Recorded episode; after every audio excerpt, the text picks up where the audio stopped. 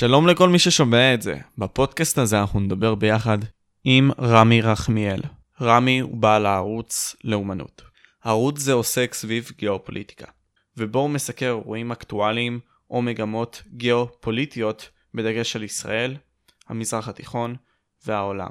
הסקירות בסרטונים נעשות ממבט על כל אירוע/מגמה כפי שהם, ומתוך הבנה של כל קבוצה בין אם מדינה, לאום, שבט ועוד, בעצם שואפות לעוצמה וכוח, על חשבון קבוצות מתחרות. ואידיאולוגיות לרוב הן מעטפת שלא משקפות את הריאליזם של העולם. בעצם איך שהעולם פועל. הנחת היסוד שלו היא שיסוד של מדינה מתבסס על כוח ממשי ומעצמה נבנית מתוך הכוח הזה ולא מתוך צדק. ובפודקאסט זה דיברנו על גיאופוליטיקה, לאומנות ולאומיות, ולבסוף, למה ארצות הברית היא המעצמה הכי חזקה בעולם. אז זהו, זה בעיקרון חברים. תעקבו אחרי הפודקאסט בכל הרשתות החברתיות. תודה רבה שאתם צופים, ובואו נתחיל.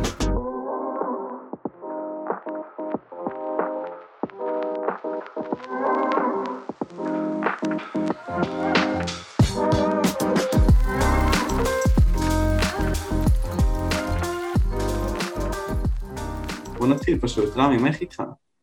מעולה, תודה על ההזמנה. אה, קודם כל, רמי, אה, אתה יודע, כשנחשפתי לערוץ שלך באמת שמתי לב לדבר אחד שבאמת הדהים אותי, בין היתר כבן אדם גם, יש לך תשוקה מסוימת לבוא ולהעביר איזשהו מסר. אה, ועכשיו, שאלה לי לך למה אתה עושה את זה. האם יש סיבה, למה מסוים, בשביל לבוא ולעשות את זה? למה בעצם אני מלמד גיאופוליטיקה? כן. אוקיי, בגלל שגיאופוליטיקה זה דבר שמניע את העולם, זה מה ש... הרבה פעמים כשעוקבים אחרי חדשות ואתה מנסה להבין מה קורה נניח עם טורקיה, אז אתה מסתכל על ארדואן, אתה מנסה להבין מה קורה עם רוסיה, אתה מסתכל על פוטין. אה, ואם במיוחד מנסים, מנסים להבין את המדיניות האמריקאית, שהיא המדיניות הכי מכריעה בעולם, אז מסתכלים על הנשיאים.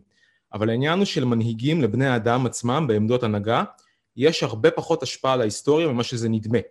זה קל יותר לתלות את ההשפעה ההיסטורית על בני אדם, כי זה יותר מלהיב, אה, אנחנו גם יכולים לראות את עצמנו דרכם, אבל מבחינה מעשית מה שמניע את העולם זה התנאים בשטח. זה שילוב של גיאוגרפיה, דמוגרפיה, כלכלה, טכנולוגיה, אה, אקלים, של כל המאפיינים. וכל המאפיינים האלה ביחד, בהערכה גסה, יוצרים 70 עד 80 אחוזים מההתפתחות העולמית, ומנהיגים הרבה פחות מזה. ולי מאוד חשוב, אני רואה בעצמי מבחינה אידיאולוגית כלאומן. כמישהו ששם את עם ישראל לפני הכל, ואת האינטרסים של, של המדינה שלי לפני אינטרסים של כל מדינה אחרת.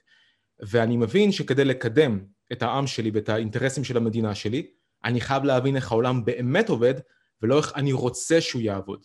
וזו הסיבה שבגללה אני עושה את מה שאני עושה, כדי, כדי להגביר את האוריינות הגיאופוליטית של עם ישראל, בתקווה שזה ייצור מדיניות הרבה יותר ברורה אצל הפוליטיקאים עצמם, ודרישות מהעם אה, שהעם בעצמו יציב דרישות לפוליטיקאים ולמפלגות שמבוססות על המציאות עצמה ולא על דימויים של המציאות. אז בין היתר אתה חושב שהפוליטיקאים באים ומנצלים את העובדה שהאזרח הפשוט לא בהכרח יודע מה הולך על פני השטח? בין היתר, אני לא, לא רוצה לנקוב בשם כזה פוליטיקאי או אחר. לא צריך. בשביל פוליטיקאי יותר קל, כי בוא נאמר ככה, פוליטיקאי בו זמנית צריך להתמודד עם הרבה מאוד החלטות שונות. אה, הוא צריך להתמודד כמו שיש עכשיו את הפרעות בירושלים, והוא צריך להתמודד אה, עם, בו זמנית עם הרכבת ממשלה, נותרו תשעה ימים לנתניהו אה, למסור את המנדט חזרה לנשיא. אז יש לו את ההחלטה הזאת, יש לו החלטות כלכליות, יש לו החלטות אחרות, וזה לא פשוט לבחור במה, במה לעסוק. אז הבורות, הבורות באמת של הציבור מקלה עליו להחליט שהוא עוזב נושאים מסוימים והולך לנושאים אחרים כי הם קלים יותר ומיידיים יותר. ו... והם יאפשרו לו בזמן קצר יותר לגזור את הסרט האדום, הנה, הקמתי מפעל, הנה, הקמתי יחידה צבאית חדשה, תראו מה אני עשיתי. ואז הוא יכול להתחזק חזק יותר. אבל בעצם מה שהוא עשה לא באמת מקדם את הכוח של ישראל, לא מקדם את האינטרסים שלה. ובו זמנית, בגלל שלנו כבני אדם יש נטייה להסתכל על מנהיגים בצורה יותר, יותר משמעותית, אז קל יותר בשבילי כפוליטיקאי להפנות אצבע להגיד הנה ארדואן, הנה סיסי במצרים, מה הם עשו. ולהסיט את דעת הציבור מהנושא עצמו. אז האי אוריינות הגיאופוליטית מקלה על פוליטיקאי לא לעשות את העבודה שלו כמו שצריך. אז ברמת העיקרון גם, על מה אנחנו פוסחים אם אתה אומר עכשיו שבדוגמה ביבי עכשיו בא ובוחר את הנישות הספציפיות שלו, על מה אנחנו פוסחים, על מה אנחנו לא מסתכלים, וכן אנחנו צריכים להסתכל כמדינה. אתה יכול להסביר? אוקיי, okay. למשל אני אתן, אני אסביר את זה דרך מדיניות שישראל כן צריכה לקדם. בעיה מאוד גדולה בשבילנו זה רצועת עזה. זה עצם קיום של הרצועה. והבעיה הזאת לא תיפתר כל עוד הרצועה קיימת. כל, כל עוד ערביי הרצועה גרים שם, ולא במקום אחר. עכשיו, ישראל יכולה, יש לה כל מיני אפשרויות. יש לה אפשרות של להמשיך את ההכלה, כפי שמכילה אותה את הרצועה עכשיו. מדי פעם ירי אה, רקטות, הפצצה ישראלית, מדי פעם הפגנות על הגדר, שריפת שדות של יהודים, אבל פשוט ממשיכים עם המצב כפי שהוא, וזה מנוף לחץ עוצמתי על ישראל. יש לה את האפשרות של לפלוש צבאית, לכבוש את המקום, לחוות מאות הרוגים, אמ, כולל מאות הרוגים אזרחיים בגלל מסת רקטות על העורף, ולשלוט באוכלוסייה האזרחית במקום למשך שנים ארוכות, בדיוק כפי שהיה עד ההתנתקות. ויש אפשרות נוספת, שהיא האפשרות הכי ריאלית מבחינתי, וזה ללחוץ על מצרים, אה, לתמוך באתיופיה, כרגע אתיופיה בתהליך של בניית סכר שנקרא סכר רנסאנס, על אה, מקורות מי הנילוס הכחול, שהוא בפני עצמו אחראי ל-85% מהמים של מצרים. ובין אה, מצרים לאתיופיה יש הצהרות על סף מלחמה בגלל הסכר הזה. אז פוליטיקאים, אם הסכר הזה בנוי, אתיופיה תופסת את מצרים מאוד חזק, כי היא אחראית לרוב המים שלה. זה נשק שהוא חזק יותר מנשק גרעיני. אני אישית הייתי מעדיף את זה מאשר נשק גרעיני. כי אם אני יכול למנוע ממך 85% מהמים שלך, מה יכול להיות יותר חזק מזה? אז פה למשל יש פה התפתחות שהיא לא קשורה לישראל, אבל ישראל יכולה לנצל אותה. ישראל יכולה למשל לפנות למצרים ולהגיד לה תפתחו את מעבר רפיח וקבלו את ערביי עזה, או שאנחנו נתחיל לתמוך באתיופיה. ואם מצרים לא תקבל, ובהתחלה היא לא תקבל הצעה כזאת, זה לפנות לאתיופיה עצמה ולפרוס במערכות נ"מ נגד מטוסים מצרים למקרה שמצרים תנסה לתקוף את הסכר. הסכר התחיל להיבנות ב-2011 והצפי שיושלם ב-2022. אז זו דוגמה למשל למדיניות שישראל צריכה לקחת, שיכולה, לפ... שהיא נובעת מהתפתחויות גיאופוליטיות בסביבה, אה, והיא יכולה לפתור בעיה ממשית עבור ישראל כמו רצועת עזה, אבל כדי להתפנות לבעיה הזאת זה דורש אוריינות גיאופוליטית.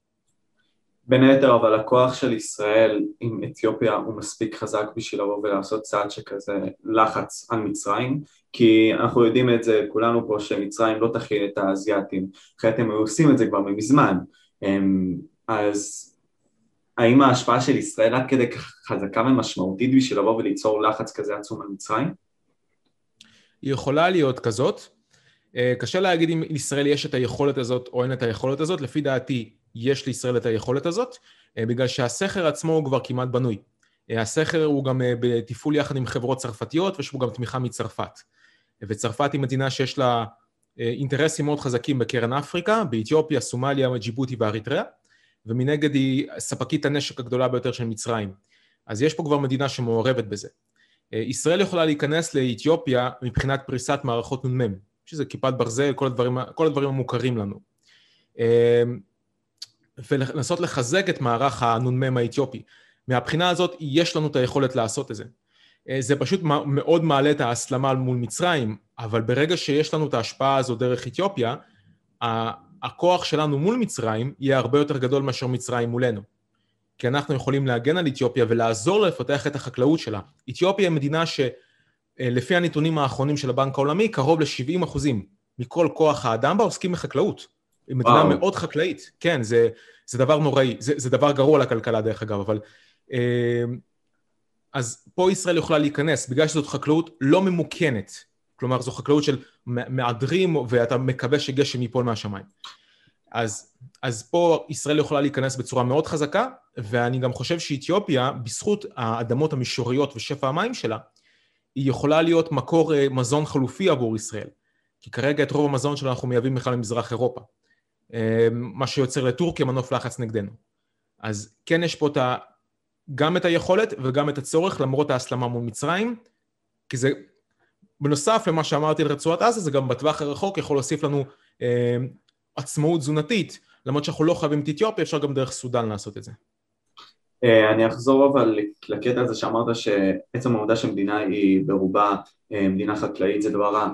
למה בהכרח זה ככה? כי באמת למה? אוקיי.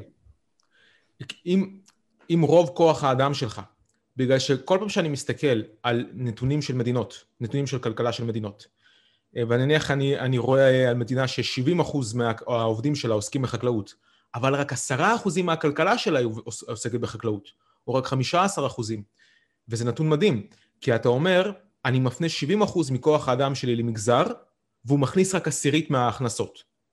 אז ברור לך, ישר ברור לך שאני משקיע פה כל כך הרבה, אבל ההכנסה שלי היא מזערית.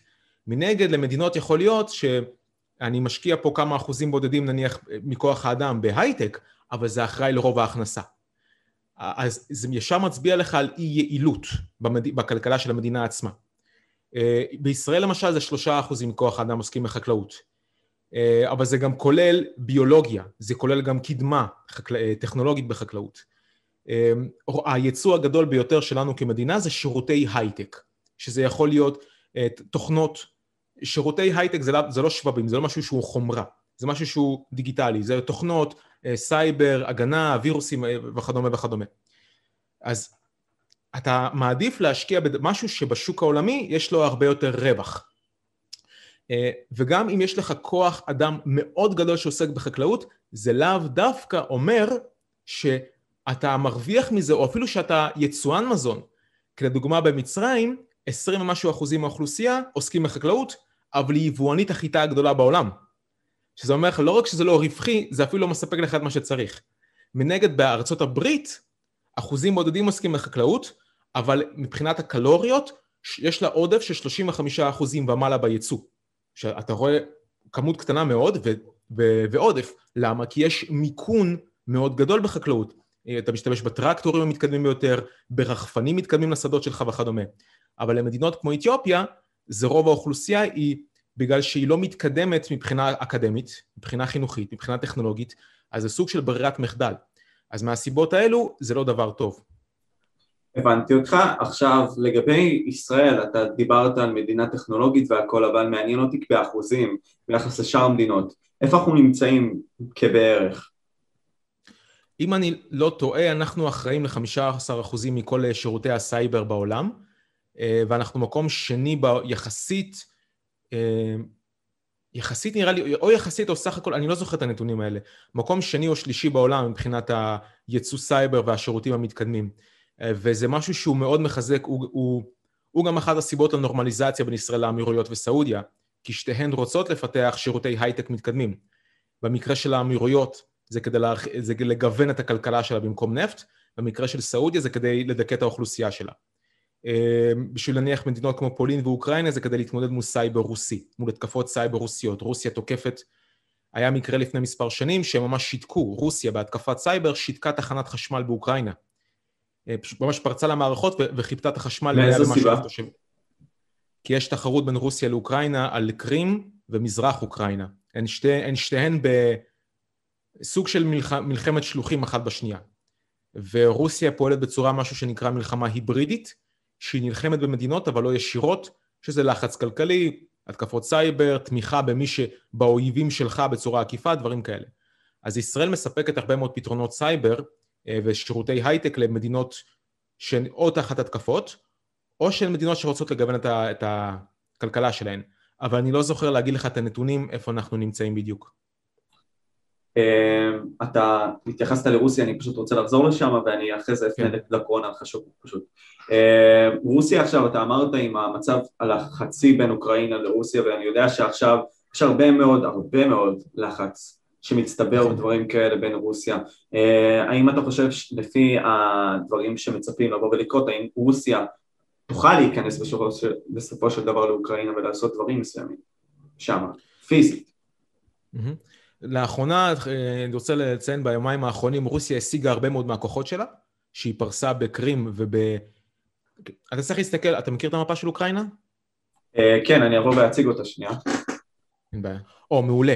אז מה שאתה רואה פה מטושטש, זה, זה קרים. Okay. את, אוקיי. זה, את המקום הזה רוסיה כבשה בפברואר-מרץ 2014.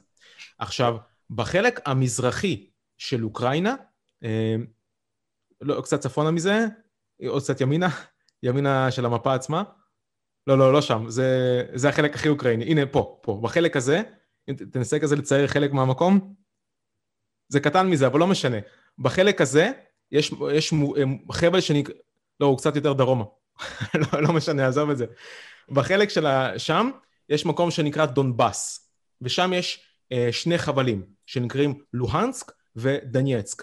ובשני החבלים האלה אה, רוסיה, כי אוקראינה מבחינה אתנית, רוב האוכלוסייה הם אוקראינים, שזה עם סלאבי קרוב בצורה כזו או אחרת לעם הרוסי, אבל יותר מזרחה במדינה, מבחינה אתנית הם רוסים ותומכים ברוסיה.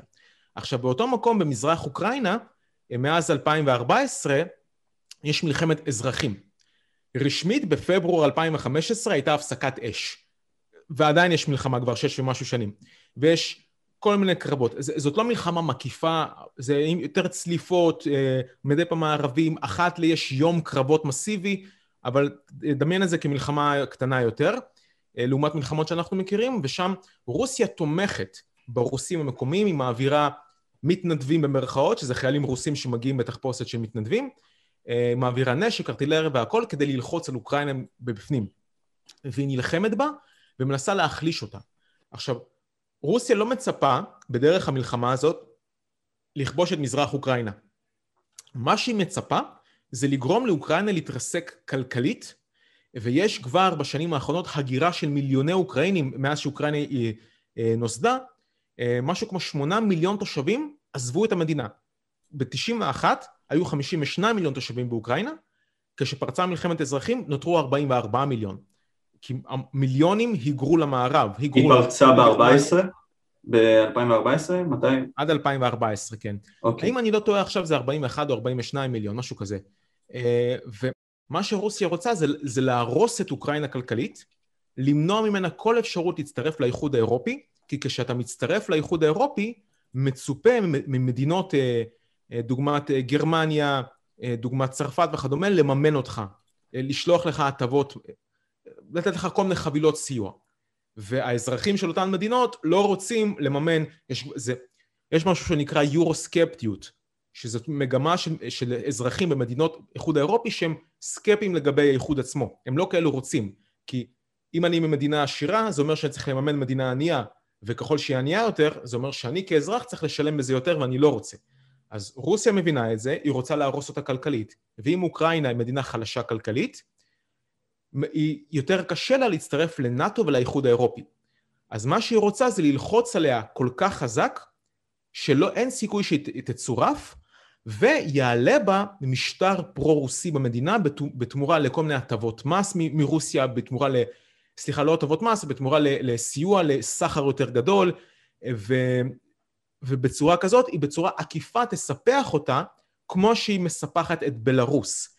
ובמקרה הצורך, כשהיא רואה שאין כבר סיכוי שמישהו במערב יגן על אוקראינה, רק אז היא תפלוש עד אמצע אוקראינה, מקום שנקרא נער הדניפר, ותחלק אותה.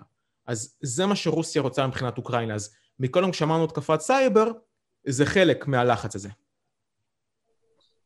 מדהים. אמ, I'm lost for words, אבל אם להגיד את האמת, פשוט הקטע עם אוקראינה פשוט בא ומפליא אותי, אני, באמת לא מבין מה הולך שם, בכללי גם מדינות בלרוס וכאלה, אה, המדינות הן לכאורה כבר עניות ונמצאות, בוא נגיד ככה, על כפות הידיים של רוסיה, למה היא לא באה ונכנסת ועושה מה שהיא רוצה שמה?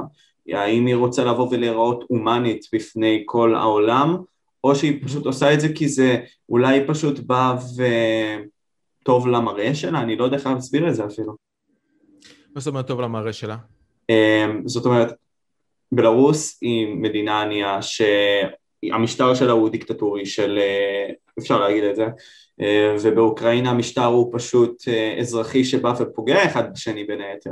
אז למה שרוסיה פשוט לא תבוא ותיכנס ותפעל כפי שהיא רוצה שמה? כלומר למה שהיא פשוט לא תכבוש את המקום? כן. אוקיי, כי אני אסביר זה ככה, רוסיה היא מדינה שבערך חצי מהתקציב הממשלתי מבוסס על ייצוא גז. 80% מכל ייצוא הגז שלה הוא לאיחוד האירופי. אם היא מחליטה לצאת להתקפה על אוקראינה ישירות וטנקים רוסים נכנסים לבירת בלרוס, למינסק, בירת בלרוס, ותוקפים את ליטא, לטביה ואסטוניה, כי היא גם רוצה בסוף לספח את שלוש המדינות האלו, ליטא, לטביה ואסטוניה.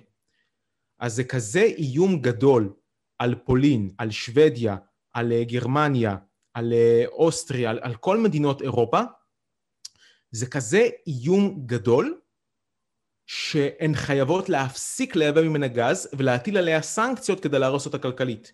רוסיה לא יכולה לאפשר לעצמה לעשות את זה. תאורטית, לרוסיה יש רזרבות בדיוק למצב הזה. תאורטית, לרוסיה יש רזרבות בדיוק למצב הזה.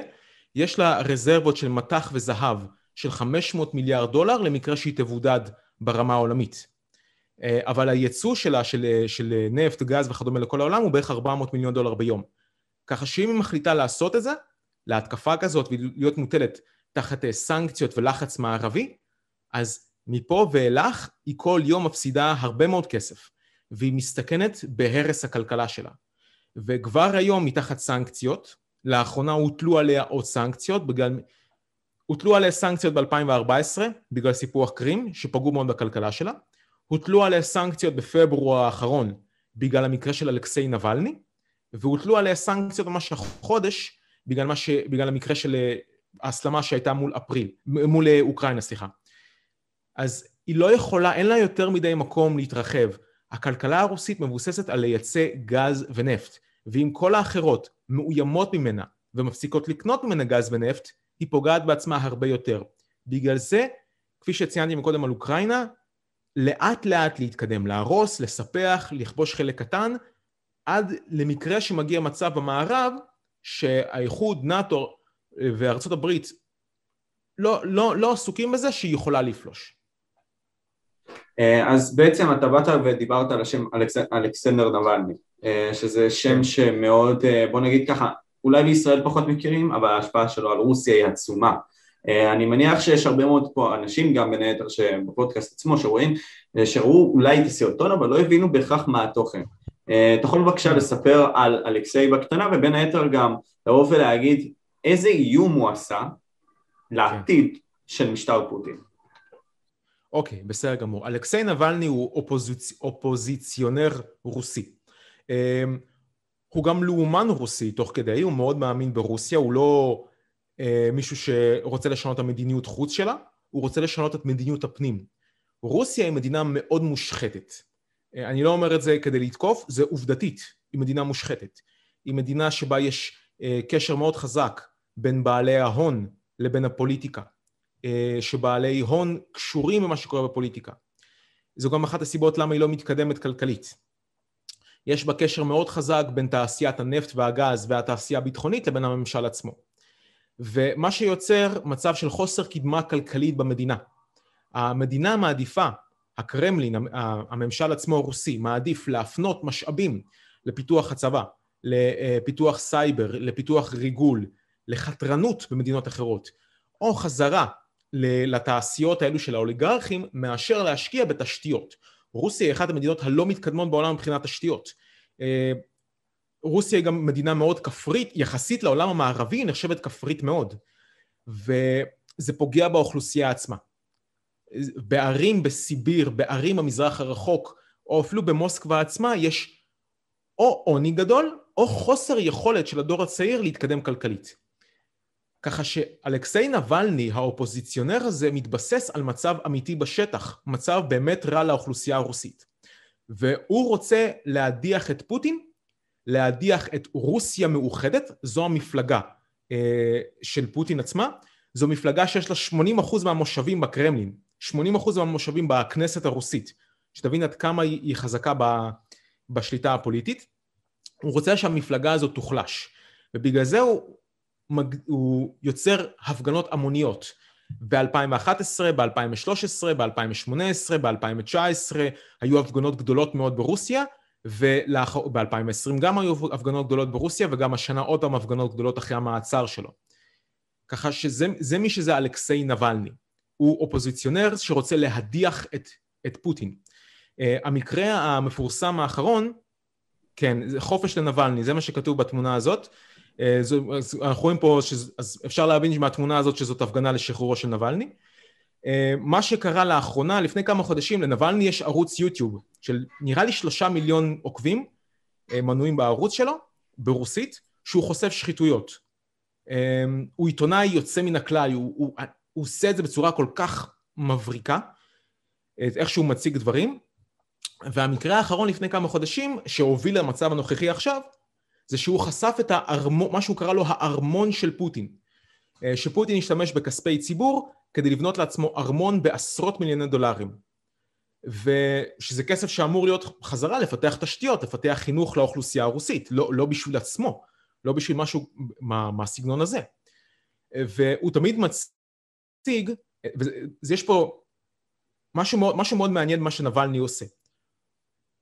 טרום המהפכה הרוסית ב-1917 היה הבדל מאוד גדול בין האצולה הרוסית, יש להם גם איזה לבוש מאוד, אה, מאוד, מאוד מיוחד להם, שהחזיקו בקרקעות במפעלים להמון העם. וכשהוא תוקף את פוטין ואת האוליגרכים, הוא תמיד כאילו, הוא שם את הראש שלהם בקריקטורות, אבל הוא שם להם בגדים של האצולה הרוסית של אז. שהוא כאילו נותן סוג של הפנייה במחשבה של מהפכה נגדם. אז הוא, הוא מציג את זה, תראו, כמו שהאצולה אז גנבה לעם את הכסף שלו, גם פוטין וה, והאוליגרכים, האצולה החדשה, אה, עושים היום. יש ספר מאוד מעניין אה, שנקרא הקפיטליזם המוזר של פוטין, שמציג, ש, שטוען, הוא, הוא ממש נכנס לזה לעומק, וטוען שרוסיה היא כבר מדינה אוליגרכית, אה, והיא כבר מדינה, אה, ברחה לי המילה של זה, שכבר יש בה מעמדות. שיש ממש נישואים פוליטיים בתוך האצולה הרוסית, בתוך הכוחות של רוסיה היום. ונבלני הציג לפני כמה חודשים את הארמון, את המצב הזה כפי שהוא, וכשהוא הורעל באוגוסט, הוא חזר לרוסיה, התמונה יצאה אחרי שהוא נעצר, הוא חזר לרוסיה ובינואר האחרון הוא נעצר ונשפט למאסר ברוסיה עצמה, וזה יצר את גל ההפגנות האדיר שהיה לאחרונה. עכשיו, ההפגנות האלו הן לא חדשות ברוסיה, אבל הן היו כל כך גדולות, היו עשרת אלפים פלוס עצורים בהפגנות האלו, וזה הפך להיות תופעה עולמית. וזה קרה זמן קצר אחרי שביידן הושבע לנשיאות בסוף, ב-20 בינואר השנה. וביידן, בשונה מטראמפ, בשונה מאובמה, בשונה מבוש לפניו, מתחיל ישר אנטי רוסיה. הקודמים האמריק... המדיניות חוץ האמריקאית הקודמת בהתחלה הייתה לנסות איכשהו ליישר את ההדורים עם רוסיה. הוא רוצה לבודד אותה. הוא רוצה לבודד אותה כי יש, יש לזה הרבה מאוד, זה לא קשור לביידן, זה, זה חוזר לגיאופוליטיקה ומנהיגים, זה קשור להתפתחויות בכלכלה האמריקאית, במיוחד בגז האמריקאי. והוא מתנגד, כמו שטראמפ התנגד, לבניית צינור שנקרא נורד סטרים 2, צינור שנבנה מאזור סנקט פטרבורג ברוסיה לנמל בגרמניה, שאמור לעקוף את אוקראינה והמדינות הבלטיות, לייצא דרך הים בצינור ישירות גז לאירופה, מה שיפחית מהתלות הרוסית בלהעביר גז דרך מדינות מזרח אירופה ויגביר את האחיזה הכלכלית שלה ב, ביבשת. וארצות הברית לא רוצה את זה בגלל שלפני עשור, סליחה, התחילה מהפכה, מהפכה טכנולוגית שנקראת מהפכת פצלי השמן בארצות הברית. שגרמה לכך שארצות הברית היא יצואנית של גז, לא יבואנית, יצואנית, והיא מגדילה את היצוא שלה, והיא הגיעה למצב שהיא רוצה לשלוט בנתח כמה שיותר גדול משוק הגז האירופי, ובסופו של דבר אפילו משוק הגז הסיני, ובמידה במחירי הנפט יהיו גבוהים יותר, וזה תלוי במלחמה במפרץ הפרסי, גם להגדיל את, את יצוא הנפט האמריקאי. אז אה, ביידן השתמש במקרה של נבלני כדי להגביר את הלחץ, בדיוק כמו המדינות באיחוד האירופי, להגביר את הלחץ. אם אני זוכר נכון זה היה ב-22 בפברואר השנה, אה, שהוטלו סנקציות על בכירים רוסים ועל חברות רוסיות בגלל המקרה הזה. ואז זו פרשת נבלני. שאלה אחרונה לגבי הנושא הזה, אה, ביידן והגזים הפחות בוא נגיד ככה אה, שימושיים שלו, מה הכוונה כאילו אצל רוסיה הגזים הם טבעיים אה, ובארצות הברית הגזים הם לא טבעיים ממה שאני יודע נכון? אז עכשיו מה אם... לא טבעיים? זאת אומרת הם לא באים. הייצור שלהם הוא שונה משל רוסיה, הגזים של רוסיה הם אה, יותר טובים לאקולוגיה, כאילו לסביבה עצמה, ושל הברית הם פחות והם יותר מקרים אצל ארה"ב ממה שאני יודע, וברוסיה זה פחות. זה נכון כאילו, או שאני טועה? אני לא יודע בקשר לעניין האקולוגי, זו פעם ראשונה בחיים שלי ששמעתי על זה. מבחינת המחיר, כן, המחיר של הגז האמריקאי הוא יקר יותר, בגלל שהרמת חיים היא גבוהה יותר בארצות הברית, ואתה צריך לשלם לעובדים יותר, לעומת רמת החיים ברוסיה. זה, זה בעיקר מה שמעלה את המחיר. מבחינת ההפקת גז, אין, אין סיבוכים בהפקת גז בארצות הברית, בגלל שנראה לי 95% ממנו נמצא באדמה, ולא בים. מה שמאוד, מה, ש, מה שמוזיל את זה, כי אם אתה בים אתה צריך להשתמש בספינה ולעבור לרדת למים ועוד כמה קילומטרים בתוך האדמה מתחת למים, אז מן הסתם זה מייקר מאוד את התהליך, אבל בארצות הברית הרוב זה בשטח. אה, וגם זה קרוב למרכזי אוכלוסייה קיימים, אז בתוך ארצות הברית הגז מאוד זול. בייצוא שלו, אה, בגלל שאי אפשר לבנות צינור לאירופה, בגלל אה, משהו כמו ששת אלפים קילומטרים של אוקיינוס, אז צריך להנזיל אותו. ולהנזיל אותו זה אומר להקפיא אותו במינוס 200 ומשהו מעלות, להעמיס על ספינה, לקחת לשם ושם להפשיר, שזה בעיקר מה שהופך את הגז האמריקאי בשוק האירופי ליקר יותר מהגז הרוסי, שהוא קרוב יותר ומגיע בצינור. אמ, בקשר לחלק האקולוגי, אני אבדוק את זה, אני, אני לא יודע.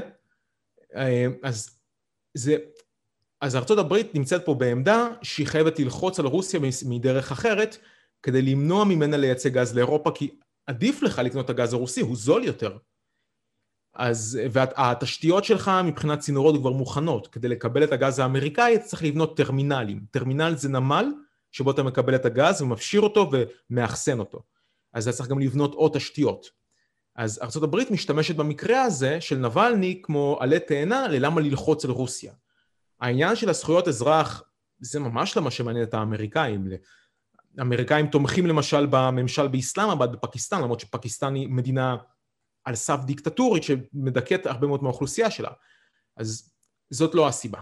אז יש פה את העניין של גז רוסי זול יותר, גז אמריקאי יקר יותר, אתה רוצה לבודד את רוסיה, ואז לאף אחד אין ברירה אלא לקנות את הגז שלך.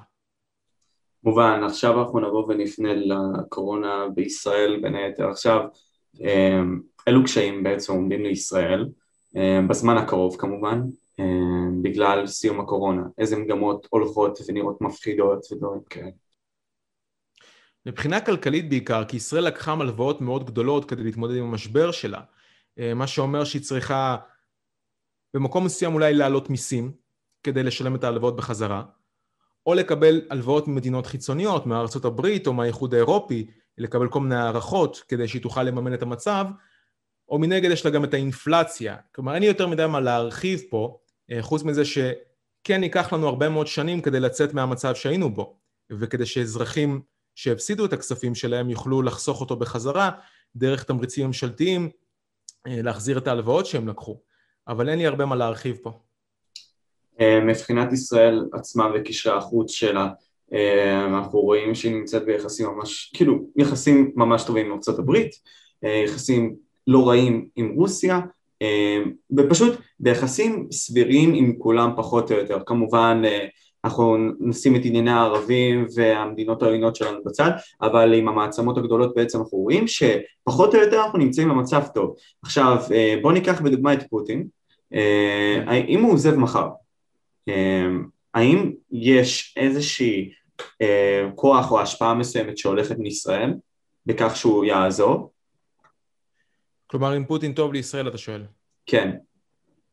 Um, לא, זה לא משנה. לרוסיה יש את האינטרסים שלה בלי קשר לפוטין.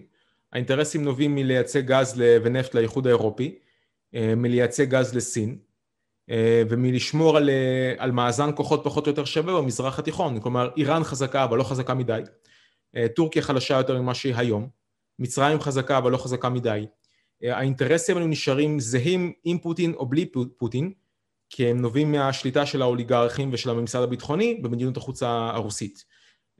ככה שזה לא, לאו דווקא קשור לפוטין, ועזיבה של פוטין לא תשנה בהרבה את היחסים בין ישראל לרוסיה. אוקיי, okay, הבנתי. האם אתה חושב באמת שהמונח לאומנות עצמה בימים האלה בישראל נחשב כקללה מסוימת? הוא נחשב בשביל הרבה מאוד אנשים כקללה, אבל אני חושב ש... במובן מסוים לא לתמוך בלאומנות, יש בזה עניין, עניין, עניין אפילו של צביעות. בגלל שכשאתה פועל במערכת האזורית, במזרח התיכון או בעולם, בלאומנות למעשה אתה מעדיף את הלאום שלך, את העם שלך, על פני כל עם אחר. זה אומר שאם אני רוצה לקדם את האינטרסים של העם שלי, וזה פוגע בעמים אחרים, אני מקבל את זה. אם אני רוצה אה, לגרום ללחץ על רצועת עזה, כדי שהם לא יתחזקו התושבים המקומיים, ואפילו לגרום להם לעזוב, זאת לאומנות. ואין לך דרך אחרת לפתור את הבעיה, את, הדר, את הבעיה הזאת מבלי להיות לוחמני כלפי האוכלוסייה ההיא. אין לך דרך לנצח את חיזבאללה באופן אחת ולתמיד מבלי לכבוש את דרום לבנון ולגרש את האוכלוסייה השיעית שגרה בדרום לבנון צפונה. ואתה פוגע בהרבה מאוד אינדיבידואלים שיכול להיות שאין להם שום עניין במה שקורה.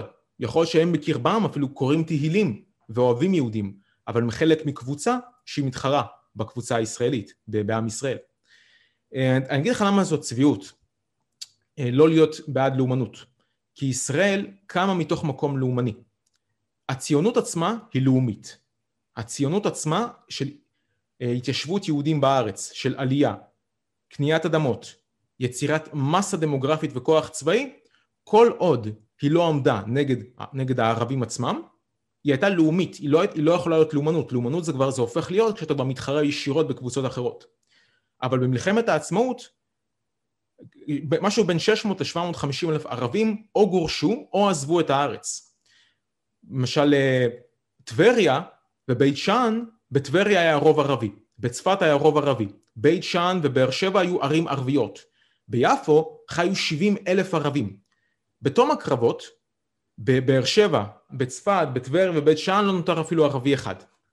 ביפו, מתוך 70 אלף ערבים, בסוף הקרבות נותרו 3,500. בזה שהם תקפו אותנו, הם נתנו לנו את התירוץ המושלם לגרש אותם. בחלק מהמקרים הם גורשו בצורה ישירה, בהרבה מאוד מהמקרים הם עזבו בעצמם. ישראל לא יכלה להיות עם רוב יהודי אלמלא לגרש אותם, אלמלא הלוחמנות הזאת. וזאת לאומנות. אי אפשר לקרוא לזה לאומיות, זאת לאומנות.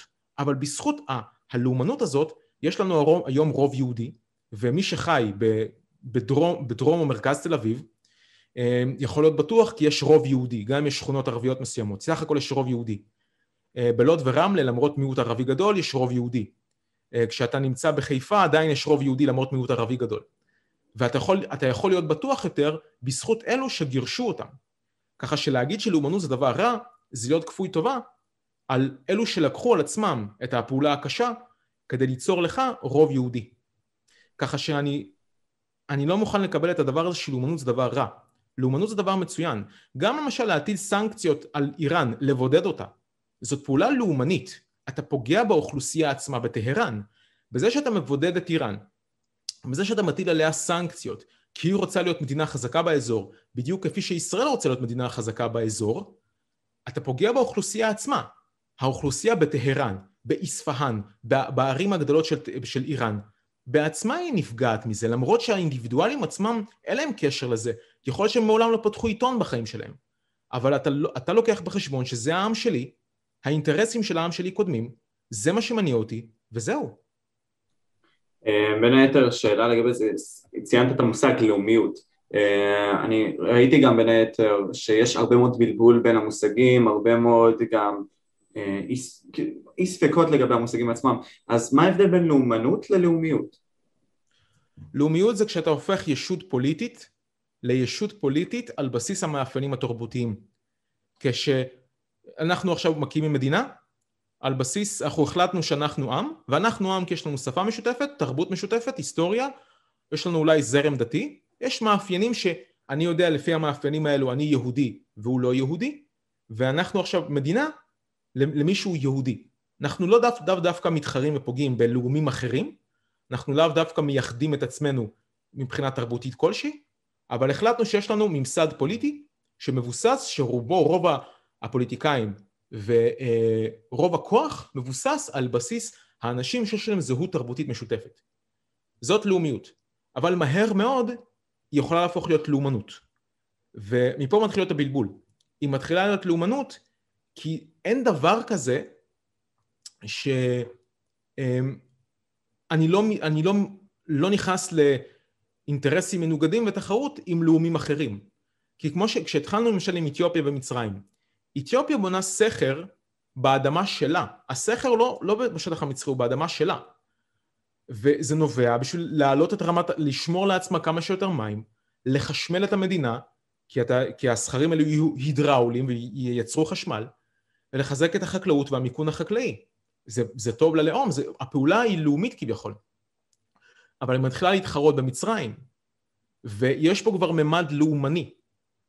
מפה מתחיל להיות הבלבול, כי אתה מהר מאוד, ב... עכשיו אתיופיה ומצרים זה דוגמה אחת, יש הרבה מאוד דוגמאות, זה יכול להיות למשל בין אה, הודו ופקיסטן על קשמיר, זה יכול להיות בין אה, אה, סין וטאג'יקיסטן על איזה אזור שסין רוצה לתבוע לעצמה מטאג'יקיסטן, זה יכול להיות בין רוסיה לאוקראינה על דונבאס וקרים, זה מהר מאוד, יש הרבה מאוד אינטרסים מנוגדים, כי מדינה רוצה לעצמה עומק אסטרטגי, אזור הררי שיהיה לה כמו הגנה טבעית, שיקשה על פלישה, היא רוצה לשלוט על מקורות מים, היא רוצה לשלוט על מקורות של נפט וגז שנתונים במחלוקת.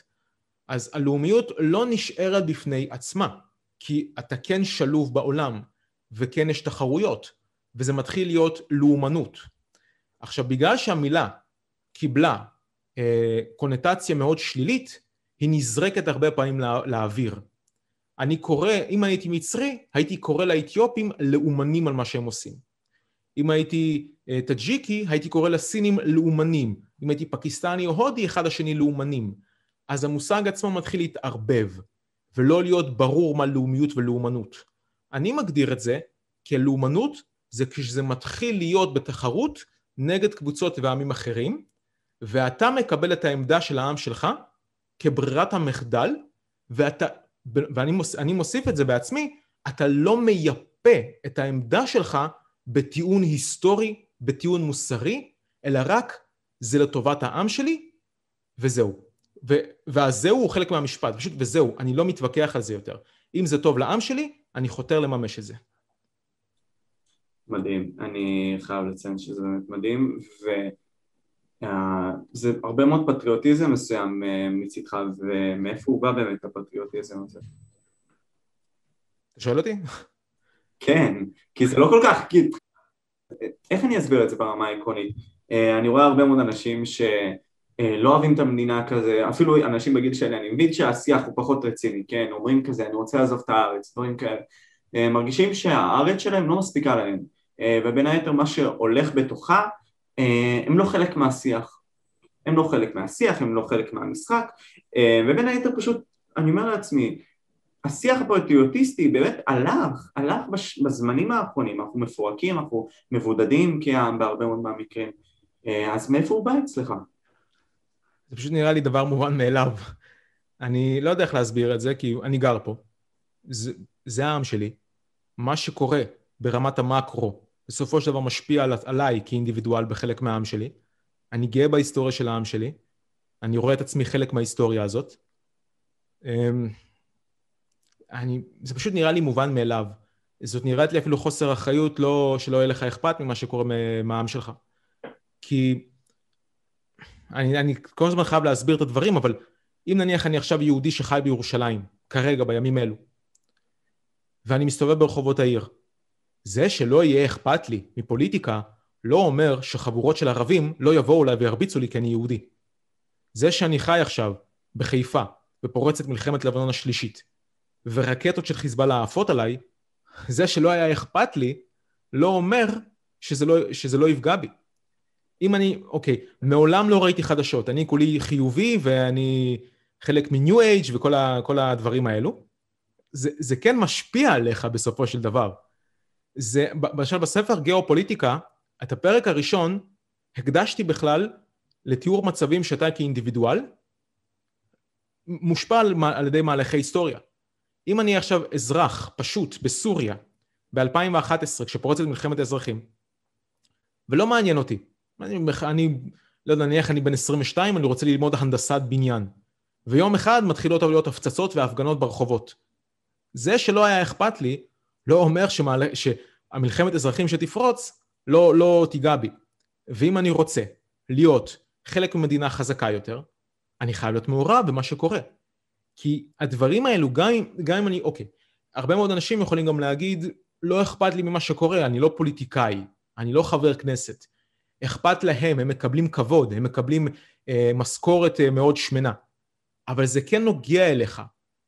כי כשישראל נניח צריכה לבנות צי גדול יותר, בגלל שטורקיה מאיימת נתיבי השיט שלה, וזה יכול לפגוע לנו בסוף באספקת מזון, אז ההחלטה האם להטיל מיסים כדי לבנות את הצי, או האם להפנות תקציבים כדי לבנות צי, כן או לא, זאת החלטה שבסופו של דבר נוגעת אליי כאינדיבידואל.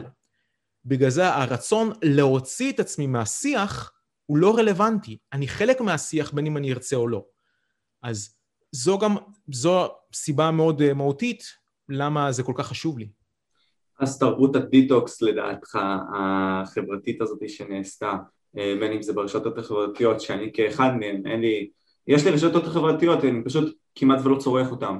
אה, אתה חושב שהתרבות הזאת, פשוט אני באמת רוצה להחכים מזה וללמוד מזה, אתה חושב שהתרבות הזאת היא לא בהכרח תרבות נכונה לבוא ולגשת לסיטואציה מסוימת כלפיה? איך קראת לזה תרבות המה? תרבות הדיטוקס, כאילו דיטוקס הכוונה היא אה, שאתה פשוט בא ונמנע מדבר מסוים, אתה בא ולא נוגע בו, זהו, אתה מפסיק. טוב, טוב לדעת, תרבות הדיטוקס. אה, כלומר, אתה שואל אותי אם הימנעות אה, זה דבר נכון או לא נכון. האם, האם פשוט לבוא ולהיות מהצד כזה, או להימנע, כן, במקרה הזה, זה דבר רע. אתה הסברת את עצמך טוב, כן, אבל אני חושב שחשוב עוד פעם להדגיש כן, את אני, זה. אני חושב איך להסביר לך את זה. Um, אתה מכיר את משל האוטובוס? אוקיי. שמעת איזה פעם, מש... יש, יש כזה כמו משל כזה של, אה, יש 60 נוסעים באוטובוס. אם אני עכשיו לא אשלם לנהג אוטובוס, זה לא ישנה הרבה. אם שניים או שלושה לא ישלמו, זה לא ישנה הרבה. אם 20-30 לא ישלמו, לנהג לא יהיה כסף לתדלק ולתקן את האוטובוס, ובסוף זה יפגע בכולם, ויפגע גם בי. אז מה שאני בא להגיד, זה שאני יכול, חלק קטן יכולים, יכול להימנע. חלק קטן יכול להיות חלק מהדיטוקס הזה, ולהימנע מהשיח. אבל בסוף נוצרת מסה כזאת של, של הימנעות, שיוצרת בורות, אם אתה זוכר שדיברנו על זה בהתחלה. ומקלה מאוד על יצירת דיקטטורה. אי אפשר שתהיה דמוקרטיה מבלי, מבלי שיהיה שיח ציבורי. כי אז מה, מה אני עושה בקלפי? למה באתי? אין לי מושג על מה אני מסתכל בכלל. אה, אני לא יכול לקיים משטר דמוקרטי וחופשי שמועיל לציבור עצמו, שבסוף, שבסוף גם דורש מפוליטיקאים לקבל החלטות שטובות לכלל הציבור, גם אם הן קשות, אם אין לי מודעות בסיסית למה שקורה. אם אני, נניח, אני אתן עוד דוגמאות מלבד אתיופיה ומצרים. אם נניח אני לא מודע למה שקורה בדרום ולנתונים לגבי הבדואים, אם אני לא מודע למצב הכלכלי של ישראל, אז אני לא יודע מה, אז מה אני דורש מפוליטיקאים? אני יכול לבוא אליהם להגיד, תעשו שיהיה טוב. טוב זו מילה כל כך כללית, מה זה אומר תעשו שיהיה טוב? הנה, עכשיו כבר טוב לך, אתה עדיין חי, זה, זה לא משנה. אז, אז אני, אני לא מסכים לתרבות הדיטוקס הזאת. אני לא מסכים בכלל להימנעות מפוליטיקה. נכון, אל, ת, אל תהיה עם 20 אפליקציות בפלאפון של ynet וכאן, ושכל הזמן תקבל התראות, כן, אבל כן, אחת ליום, אחת ליומיים תתעדכן. כן, שיהיו לך מקורות מידע שאתה על בסיס במינימום שבועי אה, אה, מנסה להבין מה קורה במדינה שלך. אידיאלית, תקרא סטטיסטיקות על המדינה שלך, שהלמ"ס כל הזמן מפרסם סטטיסטיקות על המדינה. יש להם את ההודעות לתקשורת, שזה מה שזה נקרא. דברים שמאוד קלים להבנה, הם לא, הם לא מסובכים. כי אחרת מה אני מבקש מהמדינה שלי? אני לא יודע מה לבקש מהפוליטיקאים, אני לא יודע על בסיס מה להצביע, אני פשוט אצביע למי שנראה טוב במצלמה, וזהו. ואין טעם בדמוקרטיה. מעניין, מעניין מאוד. אה, אני אקח את זה גם לתשומת ליבי ואני חושב שהצופים פה אה, לכל מי שנגיד סתם כמוני אה, יכול לבוא וללמוד מזה ולהיות יותר טוב ואולי לקחת את זה לתשומת לבכם אבל בין היתר דיברת על המושג גיאופוליטיקה, יש לך ספר על זה תסביר לצופה שלא יודע מה זה, אני גם לא ידעתי מה זה עד לפני קצת זמן, מה זה גיאופוליטיקה? אוקיי, okay, גיאופוליטיקה זו, זו מילה מאוד, מאוד כבדה, אבל מה שזו, בעיקרון זה תחום מחקר גיאופוליטיקה זה תחום מחקר, אה, שהוא מנסה להבין התנהגות של מדינות על בסיס מאפיינים שונים, שקודם כל זה הגיאוגרפיה. אה, למשל, מדינה שיש לה הרבה נהרות, נהרות רחבים, היא מדינה שיותר קל לה לקיים מסחר פנימי, כי להעביר סחורה על מים היא בממוצע פי עשרה פי חמישה עשר יותר זולה מאשר להעביר סחורה על משאיות ביבשה. אז אם יש לך למשל את המאפיין הזה, יש לך כבר יתרון. אה, אם יש לך הרבה מאוד מפרצים לאורך קו החוף שלך, קל לך להקים נמלים, ונמלים במים עמוקים, שהם לא רדודים, כי במים רדודים אתה לא יכול לעגון עם ספינות, יותר קל לך לקיים אה, מסחר. אז גיאו, ההשפעה של הגיאוגרפיה על הפוליטיקה, על, המד... על המדיניות של המדינה עצמה. אז בגדול זו הכוונה לגיאופוליטיקה. עכשיו אתה, גם, אתה מכניס לזה גם את הממד הדמוגרפי, כמה, מה הילודה, איך נראית הפירמידת גילאים במדינה, האם יש בה יותר צעירים מאשר יותר מבוגרים, כי אם יש אוכלוסייה צעירה כרוב לעומת אוכלוסייה מבוגרת כרוב, זה משנה מאוד את ההתנהגות של המדינה. אה, אז בלי יותר מדי להרחיב, זאת גיאופוליטיקה. ובין היתר, מה הספר שלך בא ומכיל, או מסביר על הגיאופוליטיקה עצמה? הוא בא להסביר למשל את מהלך ההיסטוריה, המטרה שלו היא להסביר למה ארצות הברית היא המדינה הכי חזקה בעולם, סליחה, למה ארצות הברית היא המדינה הכי חזקה בעולם, ולמה לרוסיה וסין אין סיכוי לעקוף אותה. Uh, הוא גם נותן, נותן לך את המק... המטרה היא גם להראות לך שמה שאתה רואה בחדשות, האירוע, אירועי היום יום, אוקיי, האירוע עצמו הוא אמת. האירוע עצמו קרה, פרצה מלחמה. הפרשנות של האירוע יכולה להיות מאוד מוטעית. הראייה של העולם יכולה להיות מוטעית. עכשיו, אני, הראיית עולם שמוצגת בגיאופוליטיקה, מן הסתם יש בה ממד סובייקטיבי, כי זו הראיית עולם שלי, של, של ההיסטוריה.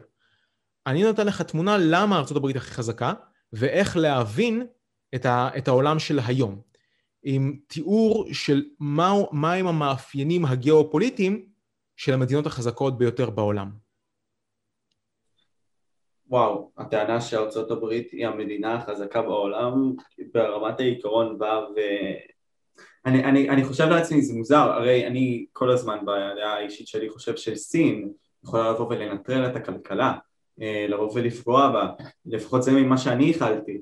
אה, למה, למה אתה חושב ככה בין היתר ב... על רגל אחת בוא נגיד ככה, כמובן מי שרוצה לבוא ולהתעניין בספר, לבוא ויקנה אותו, הלינק יהיה בתיאור אצלנו אה, לשני הספרים, מי שרוצה לבוא ולקנות אה, את שניהם ביחד זה 150 שקלים, כל ספר עולה 80 שקלים, אה, בכללי, ותהנו, זה באמת הכי חשוב, התוכן מדהים. תמשיך. תודה רבה על הפרסומת.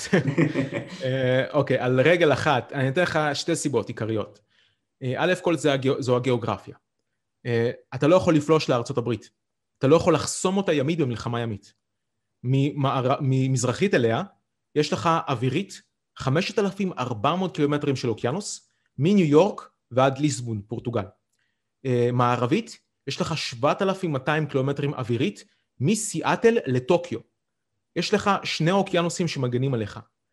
לסין, אם אתה תסתכל על המפה של סין, יש לה קו חוף אחד, אבל הקו חוף הזה חסום. יש שם את קוריאה הדרומית, שהיא מדינה די מתנדנדת בנאמנות שלה בין ארה"ב לסין. יש לך את יפן, שהיא אויבת של סין. יש שרשרת איים דרומה עד טיוואן, שהיא תחת שליטת יפן. יש את טיוואן, שהיא כל הזמן על סף מלחמה נגד סין. אז הנה, כן, אתה יכול לראות את זה פה.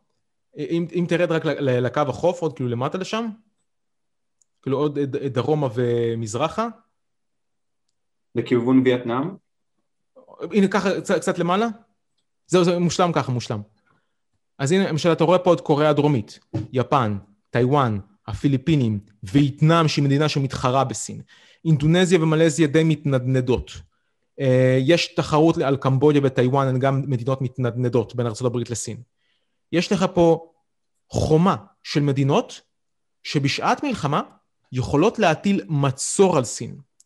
וסין היא מדינה ש-40 אחוזים מהכלכלה שלה מבוססת על מסחר, לעומת 8 אחוזים בלבד מהכלכלה האמריקאית שמבוססת על ייצוא. סין הרבה יותר תלויה בכלכלה העולמית, במסחר איתו, מאשר ארצות הברית. וזה מאפיין, הוא פשוט, זה, זה מאפיין, הוא מאפיין מנצח. בגלל שאני יכול לסגור אותך בזמן מלחמה, והכלכלה שלך תתרסק. לעומת זאת, אתה לא יכול לסגור אותי כארצות הברית, כי יש לי שני אוקיינוסים, אין, אין שרשרות איים כמו במקרה הזה שלוחצות עליי, וגם אם נניח והיית יכול לסגור, בלאו הכי רק 8% לעומת 40% אצלך. אז יש פה, יש פה הבדל מאוד גדול. מסיבה שנייה זו הדמוגרפיה הסינית. אה, סין, בגלל מדיניות הילד האחד, שהוא, אה, שהתקיימה ב-1979 עד 2015, ועכשיו זו מדיניות שני ילדים, עדיין יש הגבלה, האוכלוסייה שלה הפכה להיות מאוד מאוד זקנה. אה, משהו כמו 15 אחוזים, אם אני, לא, אם אני זוכר נכון, 12 אחוזים מהאוכלוסייה בני 65 ומעלה, והנתון הזה עומד לקפוץ בשנים הקרובות, עד כדי 30 אחוזים אוכלוסיית גמלאים, וזה אומר כוח אדם מאוד גדול, שלא רק שלא יעבוד, גם ידרוש ממך פנסיות. וזו כמו דרך, זה מ-2015. הנה, אתה רואה פה 27.5 אחוזים, 2050. אה, אז זו דרך שבה מדינה מתרסקת כלכלית לתוך עצמה. וזו סכנה מאוד גדולה עבור סין, האוכלוסייה הדמוגרפית הזאת. אה, מה שסין מנסה לעשות כרגע, מה שהיא עשתה עד עכשיו, זה לממן אה, עבודות במפעלים. לסין גם יש חוב, הרבה פעמים מדברים על החוב האמריקאי. גם לסינים יש חוב הרבה יותר גדול מהחוב האמריקאי עצמו. שכשמדברים על סין מול ארה"ב, כאילו שומטים את הנתון הזה משום מה מהשיחה. אה, ולמה החוב הזה נוצר? כי סין בעצמה, חשוב לה מאוד התעסוקה במדינה. חשוב לה שכולם יעבדו כדי שלא יהיה מרד חברתי. אז היא נותנת הלוואות על גבי הלוואות למפעלים במדינה, לבנקים עצמם. סין, יש ארבעה בנקים ראשיים בסין והם שולטים ברוב הכלכלה והם כולם תחת שליטה של המפלגה הקומוניסטית. אז אתה יוצר לעצמך חוב, שברגע שאתה מגיע למצב של מלחמה מול ארה"ב, שסוגרת לך את הנתיבים מימין, או שהאוכלוסייה מבוגרת כל כך גדולה, שאין מי שיעבוד, החוב הזה עלול להתפוצץ בבת אחת. וזה הסיכון הכי גדול של סין. אז אלו שתי סיבות ראשיות למה אני לא חושב שלסין יש יכולת לעקוף את ארצות הברית. וזה גם בלי לקחת בחשבון למשל את התחרות שלה נגד יפן. או למשל בלי לקחת בחשבון את ההיעדר אה, אה, גישה שלה לנפט וגז. מעניין ביותר, וואו. שינית, שינית הרבה מאוד דברים עכשיו במחשבה שלי בין היתר יפה מאוד, אני אבוא ואכנס גם בספר השני שלך, במזרח התיכון 2025, אה, גם תספר מה הוא מכיל ופשוט תיכנס לעניינים שם. אני בין, בין היתר גם עברתי טיפה ממה שאני הצלחתי לבוא ולעבור עליו, אז בבקשה. 2025? כן. Uh, הספר הזה הוא תחזית, הוא מדבר על uh, למה ארה"ב עוזבת את המזרח התיכון. Uh, אני סיימתי לכתוב אותו במאי 2019, ומאז כבר עברו כמעט שנתיים, וזה די מתממש מה שמדובר בספר, שמדבר על כך שארה"ב תעזוב, למה היא תעזוב, שזה קשור לזה שהיא לא צריכה את הנפט והגז המקומי, ואפילו מלחמה או מתיחות זה דבר טוב לה. אה, ובעקבות כך לישראל וסעודיה תהפוכנה להיות בעלות ברית אה, וגם המפרציות ו... וזה כבר דברים שקורים עכשיו. בהמשך, מה שאמור לקרות לפי התחזית של הספר זו התקפה ישראלית, שישראל עם סעודיה ביחד תתקופנה את איראן.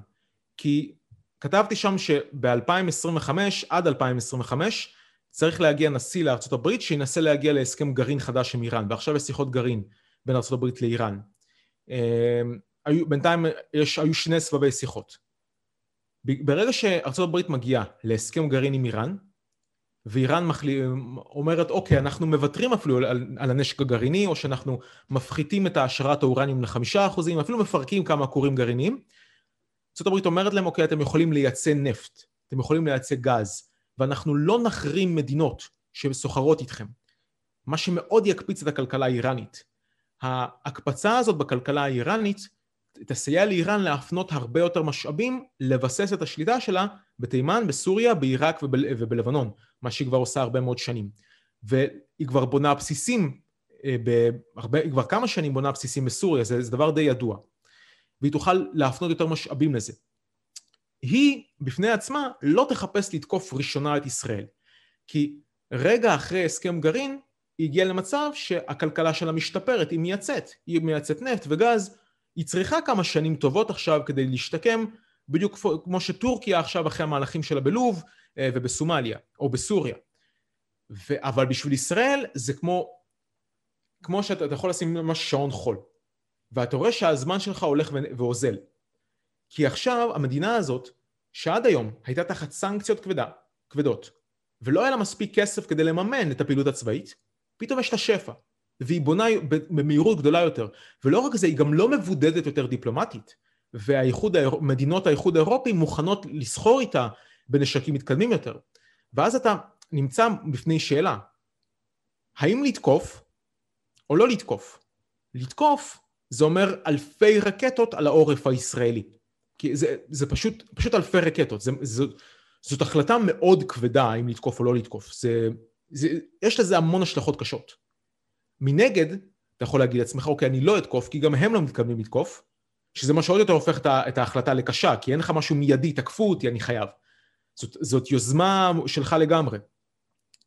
אני, אז אוקיי, אז לא לתקוף, ההחלטה השנייה, אבל לראות אותה מתחזקת יותר ויותר, ואין יותר את הסנקציות. ועוד חמש שנים, עוד עשר שנים, כבר לא תהיה לי את חלון ההזדמנויות הזאת.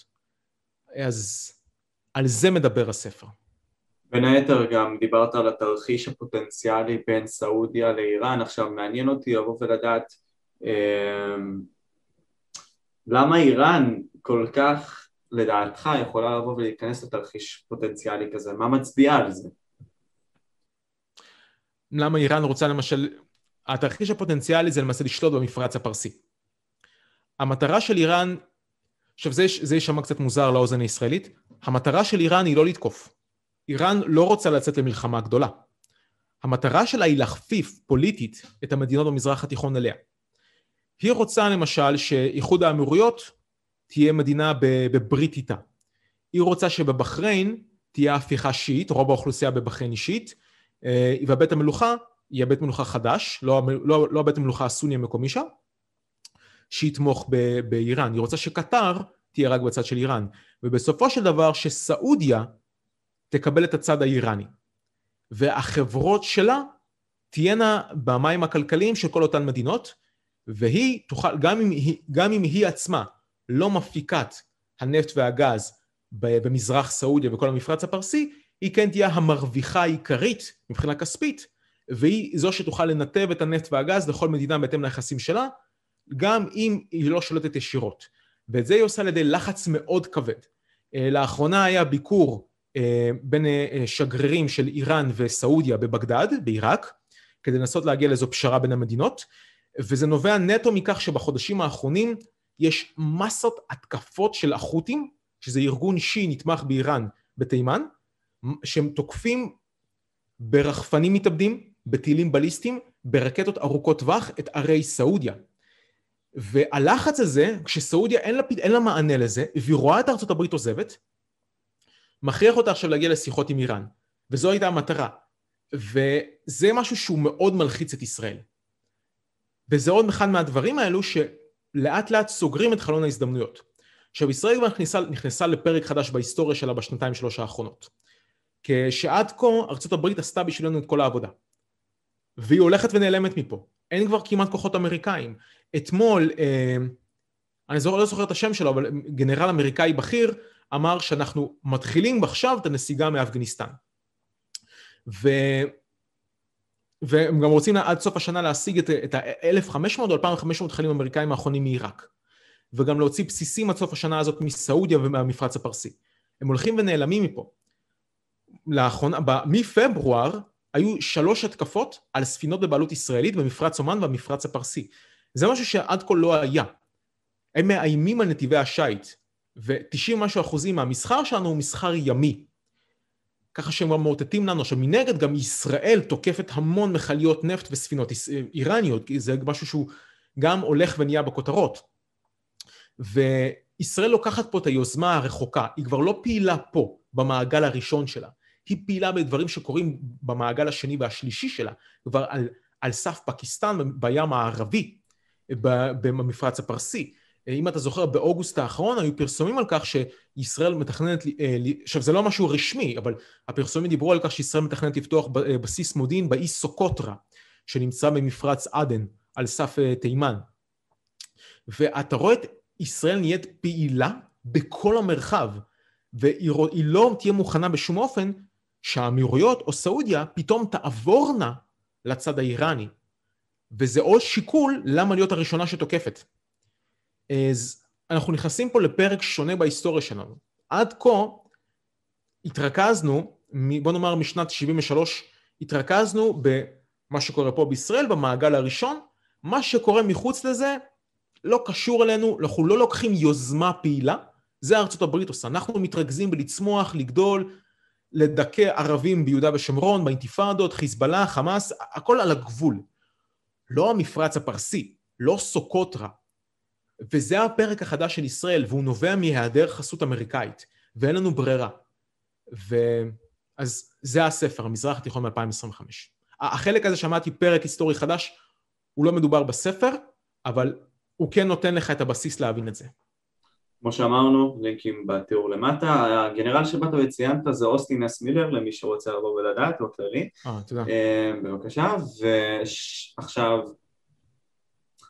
מה ישראל בעצם? מה החשש הכי גדול שלנו שאנחנו צועדים, ל... אמרת עכשיו לעידן החדש שלנו, לתקופה חדשה, בהיסטוריה שלנו, מה החשש הכי גדול שלנו, לפי דעתך? החשש הכי גדול שלנו זה להיות מבודדים לגמרי במרחב. זה שבו זמנית צריך גם לקחת בחשבון שמצרים חוזרת לפעול.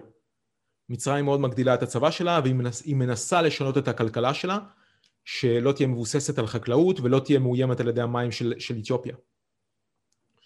החשש שלנו זה גם שטורקיה תהיה לוחמנית ועצמאית, שאיראן תצליח להתבסס כלכלית ולהתבסס צבאית במרחב ולמשוך את סעודיה במפרציות, ומצרים חוזרת לפעול, ואולי אפילו בברית עם, עם, עם איראן או טורקיה. בו זמנית, שבבית הלבן יש ממשל שלא מעניין אותו בכלל מה קורה במזרח התיכון, ואפילו הוא רוצה מלחמה. זה החשש הכי גדול, ולזה אני קורא הקיטור הגיאופוליטי, שאנחנו מכותרים גיאופוליטית מכל כיוון, ומלחמה זו, זו דרך קבע, הפרעות במסחר הימי, במזרח הים התיכון, ועד הים הערבי, זה גם דרך קבע, משקיעים לא רוצים להשקיע בו, תיירים לא רוצים לבוא לטייל כאן, ואנחנו נכנסים למצב של מרידות פנימיות עם הערבים, בין אם זה יהיה הבדואים בנגב, אה, או ביהודה ושומרון, או הסלמה ברצועת עזה, כל הזמן מלחמה, כל הזמן קרבות, כל הזמן שיבושים, וגבייה איטית של הכלכלה הישראלית. זה החשש הכי גדול שלי. אה, בין היתר עכשיו, אמר, אתה לומד את החומר, אני מניח, לבד, אה, בלי כל כך הכנות מיותרות, אתה גם בלי תואר ממה שאני יודע, אתה לומד הכל לבד, וזה המאמץ שנדרש בשביל לבוא ולעשות את זה עצום לדעתי, במידת הסקרנות בהתאם. אז אילו עצות היית נותן לאדם מסוים שמנסה לבוא ולחקור מידע בנושא מסוים בצורה כה יסודית? איזה באמת עצות היית נותן? קודם כל, יש לי תואר ראשון בהיסטוריה מהאוניברסיטה הפתוחה, תואר שלמדתי לגמרי לבד, אמ, לא הייתי הולך לשיעורים בכלל, למדתי לגמרי לבד.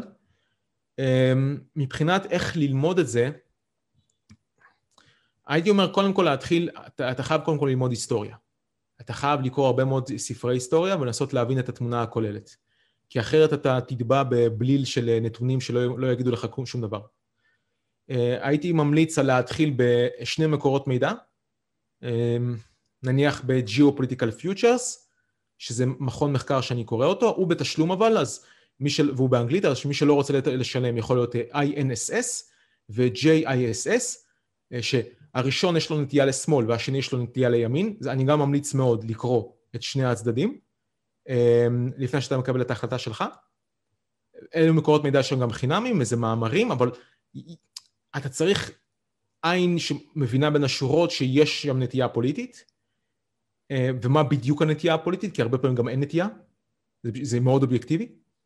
אז להתחיל עם מקורות מידע, ללמוד היסטוריה, מקורות מידע, אמ, להבין מה אתה רוצה להבין, מה, מה, מה הש, היסודות להתנהגויות הגיאופוליטיות. בשבילי זה נפט ונתוני נשק, שזה מה שאומר שהייתי מאוד ממליץ על אתר שנקרא EIA אה, של משרד האנרגיה האמריקאי, שיש לך שם המון נתונים על נפט, על, היר, על השנתון של BP, אה, שזאת חברת אנרגיה בריטית, שמפרסמים כל שנה נתוני אה, נפט וגז, גם פחם, מכל העולם, 60 משהו עמודים כל שנה שמוציאים, וסיפרי, סיפרי, שזה מכון מחקר שבודק את נתוני הנשק ומסחר הנשק בעולם. אז אלו ההמלצות שלי, ללמוד היסטוריה, להתבסס על שני מקורות מידע אה, של מכוני מחקר ולקרוא אותם ולהבין אותם, ולקבל לעצמך כמה נתוני בסיס, שעל בסיסיהם אתה מבין את המהלכים, ולהתעדכן בהם באופן קבוע. אז זה מה שהייתי ממליץ.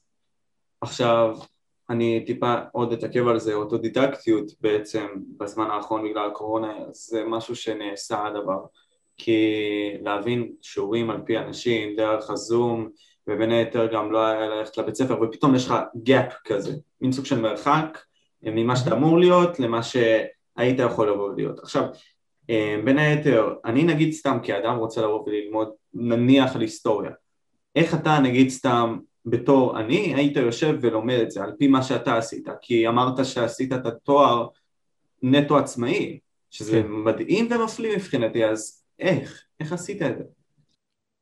פשוט קראתי אין לי, אין, לי איזה, אין לי איזו המלצה מתוחכמת להגיד לך פשוט תעשה את העבודה זה, אין, פה, אין פה שיטה קח את הספר, תקרא אותו כל הזמן תהיה עם מחברת, תכתוב תכתוב תכתוב וזהו, פשוט תעבוד תמיד היית כזה סקרן?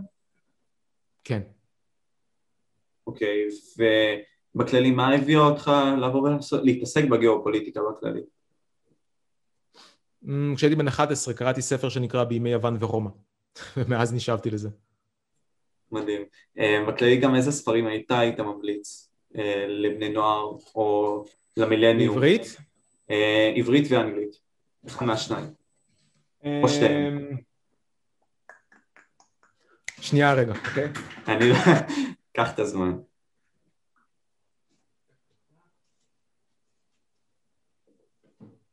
בינתיים אני אבוא ואגיד שהוא בוחר ספרים, הוא בינתיים בודק אופציות.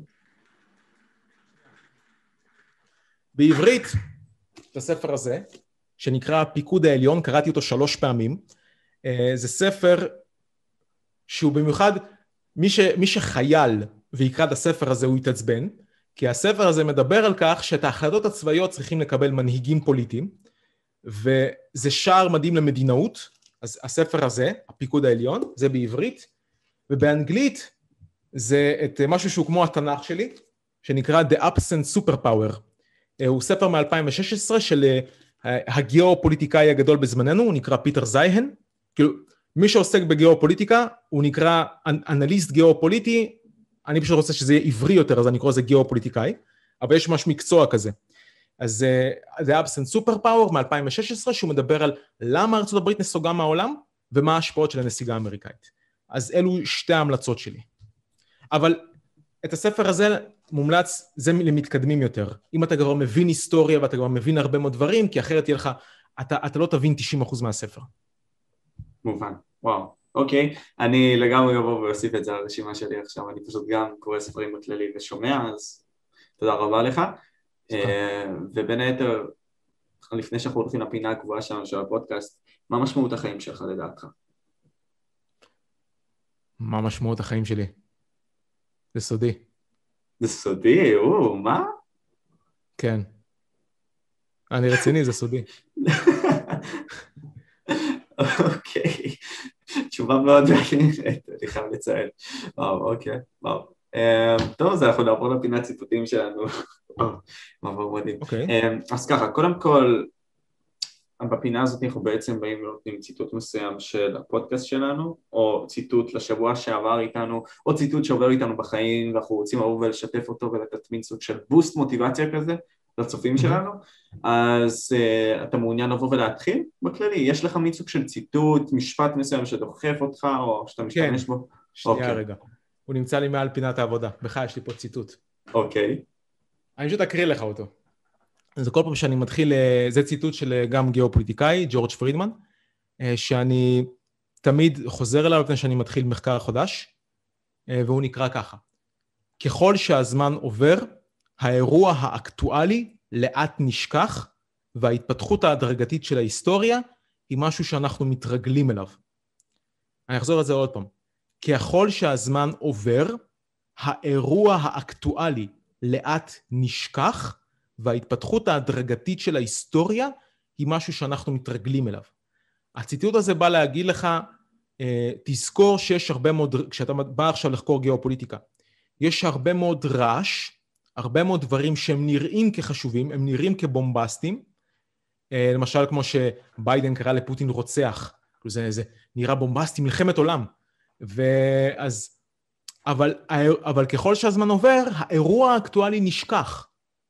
אבל ההתפתחות, אבל יש המון דברים, מה, ש, מה שבהתחלה אמרתי על גיאופוליטיקה, רוב, רוב הדברים מאפיינים גיאופוליטיים, הם מתפתחים לאט, ואנחנו מתרגלים להם. וההתפתחות ההדרגתית של ההיסטוריה היא משהו שאנחנו מתרגלים אליו. ואתה מסתכל על המצב היום, הוא נראה לך, איך לאנשים לא היה ברור שאנחנו נהיה במצב הזה. אבל זה לא ברור, כי יש המון, זה מתפתח לאט לאט לאט, עד שהגענו למצב. אז החוכמה היא להסתכל על ההתפתחות של ההיסטוריה, ולא על האירוע האקטואלי. מדהים. אה, אני חושב שזה דבר שאנחנו באמת שוכחים כאנשים, אה, באים ונותנים לעניינים לבוא ולזלוג ולעבור ולא מתייחסים אליהם בצורה מאוד רצינית, אז זה מאוד, מאוד מעניין מה שאמרת עכשיו, ומעניין מאוד. אני אבוא ואגיד את הציטוט שלי בין היתר, הציטוט שלי מתייחס לברוס לי. עכשיו, okay. אוקיי. אני אוהב הרבה מאוד פילוסופיה, אה, ובין היתר, עכשיו, תגיד, ברוס לי פילוסופיה לא כל כך הולך, הוא יותר, אה, בוא נגיד ככה, בן אדם שפיתח את אמנויות הלחימה, אבל תוך כדי שהוא בא וביסס את האמצעות הביטוי שלו, אה, בכך שהוא יצר בראש שלו, מבחינת אפילו המחשבה עצמה, דרך מסוימת שאתה יכול להתקיף בכל האפשרויות הרגילות, לא רק באגרוף, לא רק בבעיטות, לא רק בקרקע, אתה יכול לעשות הכל. mixed martial arts, בעצם שילוב של הכל. אז בין היתר ההוואי הזה של לבוא ולבטא את עצמך מאוד חזק אצלי אה, ומאוד יושב אצלי. בין היתר דיברת על הקיר שלי, אני יכול לבוא ולדבר על זה, אבל הוא אמר משפט מסוים ואני רואה את זה כל כמה זמן, אה, שהוא מדבר בעצם על מים, על זה שאתה צריך להיות גמיש, שאתה צריך להיות בלי כל כך צורה מסוימת, אתה לא צריך להיות מוצג, אתה צריך להיות פשוט זורם. You need to be shapeless, formless like water. When you pour water into a cup, it becomes the cup. When you put water into a bottle, it becomes the bottle. When you put water into a teapot, it becomes a teapot. Water can drip or it can crash. Become like water, my friend. אז אני חושב שבהרבה מאוד מהמקרים כיום, כבני אדם אנחנו מסתכלים על עצמנו, כמובן לא במודע, בצורה מאוד מוצקה. עכשיו, זה שיש לי מחשבה מסוימת, היא מאוד אה, בוא נגיד ככה, strict, היא לא, היא לא הולכת לשם או לשם, אם אני חושב ככה זהו, היא לא משתנה. אז דיברת על אנשים כמו מלקום אקס בדוגמה, ואמרת למה יש לך אותו, הרי אה, אנטישמי ודברים כאלה, אני יכול להבין את זה, אה, זה לגמרי מובן לי, אבל חוכמת האדם לא רק נמדדת במעשים שלו, במחשבות שלו וביציקה שלו, אני יכול להבין את זה גם, אמרת משפט מאוד מצחיק, אמרת אז היטלר הוא משהו, אני לא זוכר מה אמרת, איזה משפט אמרת? שאלתי אותך למה יש לך תמונה של מלקלום אקס, אמרת לי כי הוא נלחם למען העם שלו, אמרתי לך, אבל הוא אנטישמי. אז אמרת לי שמה שחשוב לך, העיקר שהוא ילחם למען העם, אז אמרתי, אוקיי, אז היטלר הוא גם גיבור, כי הוא גם נלחם למען העם שלו. כן, אז אמרתי לעצמי, אוקיי, אולי זה fucked up מצידי לבוא ולהגיד את זה, אבל אני לוקח את הצדדים האחרים טיפה. אה, בין היתר, כשאתה רואה בן אדם מסוים שבא ומשנה את הגישה שלו, ומת למען משהו שלו, אה, ובין היתר, בדברים שאני אבוא וארצה לעשות בעתיד, זה הדברים שאני חי בשבילם, אה, ולחיות חיים... יש לי שאלה כזאת אליך. האם הרבה מאוד מהאנשים שנמצאים בקיר מאחוריך, הם נמצאים בקיר מאחוריך כי הם פופולריים, או כי באמת לא מצאת אנשים אחרים שאתה יכול לעקוב אחריהם? כי למשל, מי יש לך שם? יש לך שם את אריסטו? יש לך גם משהו יווני את סוקרטס. את סוקרטס. אה, אז האם נניח עכשיו יש לך שם את טופק, יש לך שם את אה, אה, מוחמד עלי, יש לך שם את... JFK, ג'ו רוגן. אני רואה שיש לך גם את קנדי שם. כן. האם זה נובע מתוך מזה שהם פופולריים, או שבאמת אתה אומר, הם הדוגמה שלי ולא אנשים אחרים?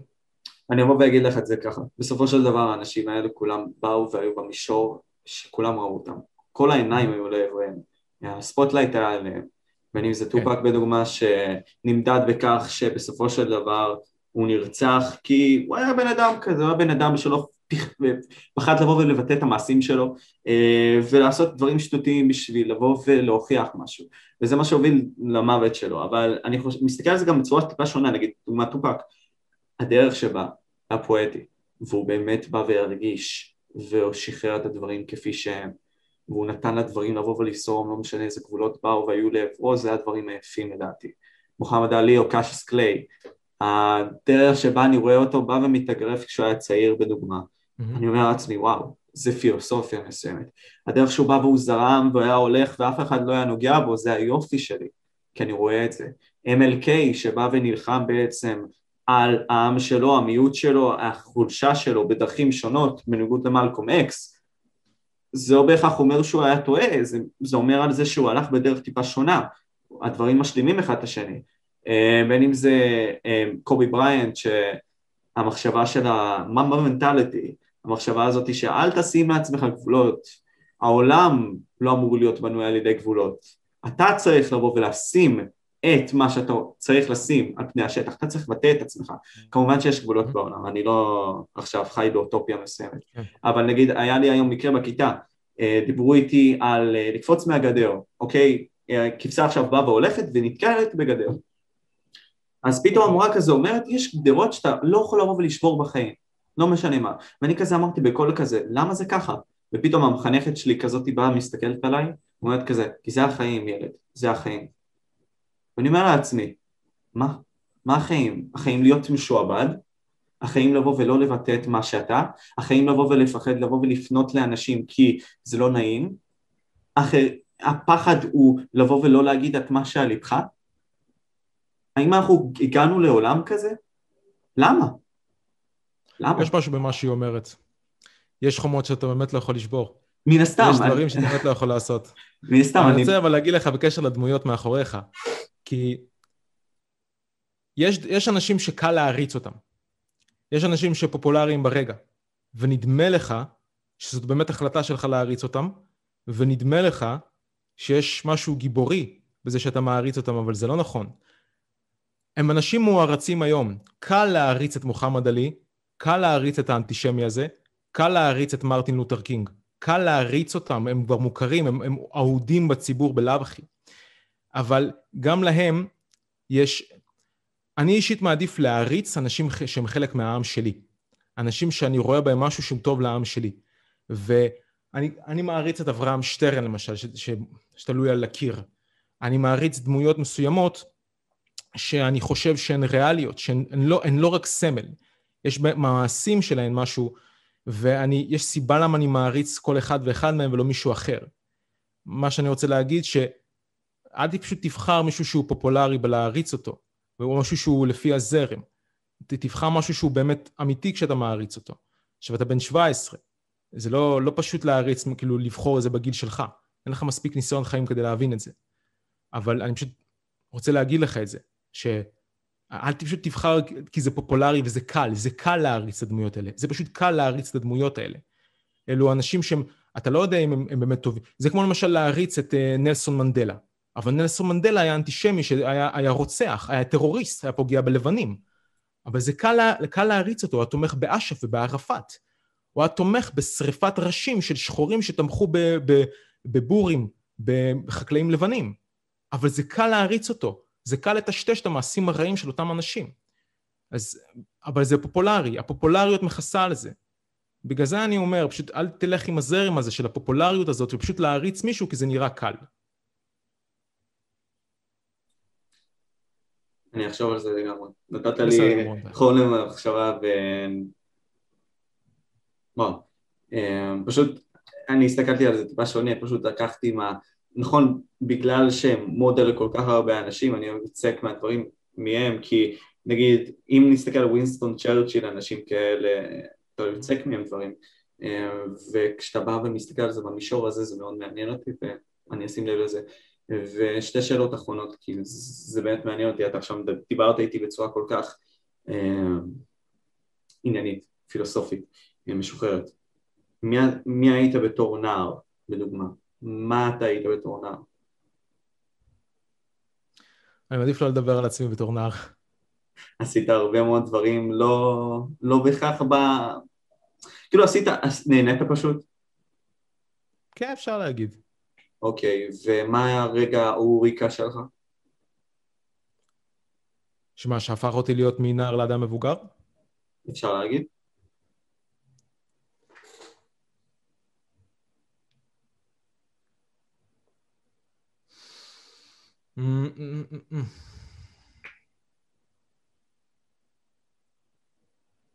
אין משהו אחד. זה תהליך הדרגתי. אוקיי, מעניין. אמ, ושאלה לי חשובה מאוד. אמ, חכה שנייה, אבל זה מעניין אותי האוריקה, אז אני אחשוב על זה. אף פעם לא חשבתי על זה, אומר לך את האמת. האוריקה, אני אחשוב על זה. אוקיי, מה השאלה האחרונה? איפה אני רואה אותך בעוד עשר שנים? זה סוד. הוא סוד, עוד פעם, וואו. אמרתי לך בהתחלה, לפני שדיברנו בטלפון, אני מעדיף לדבר על גיאופוליטיקה מאשר על עצמי.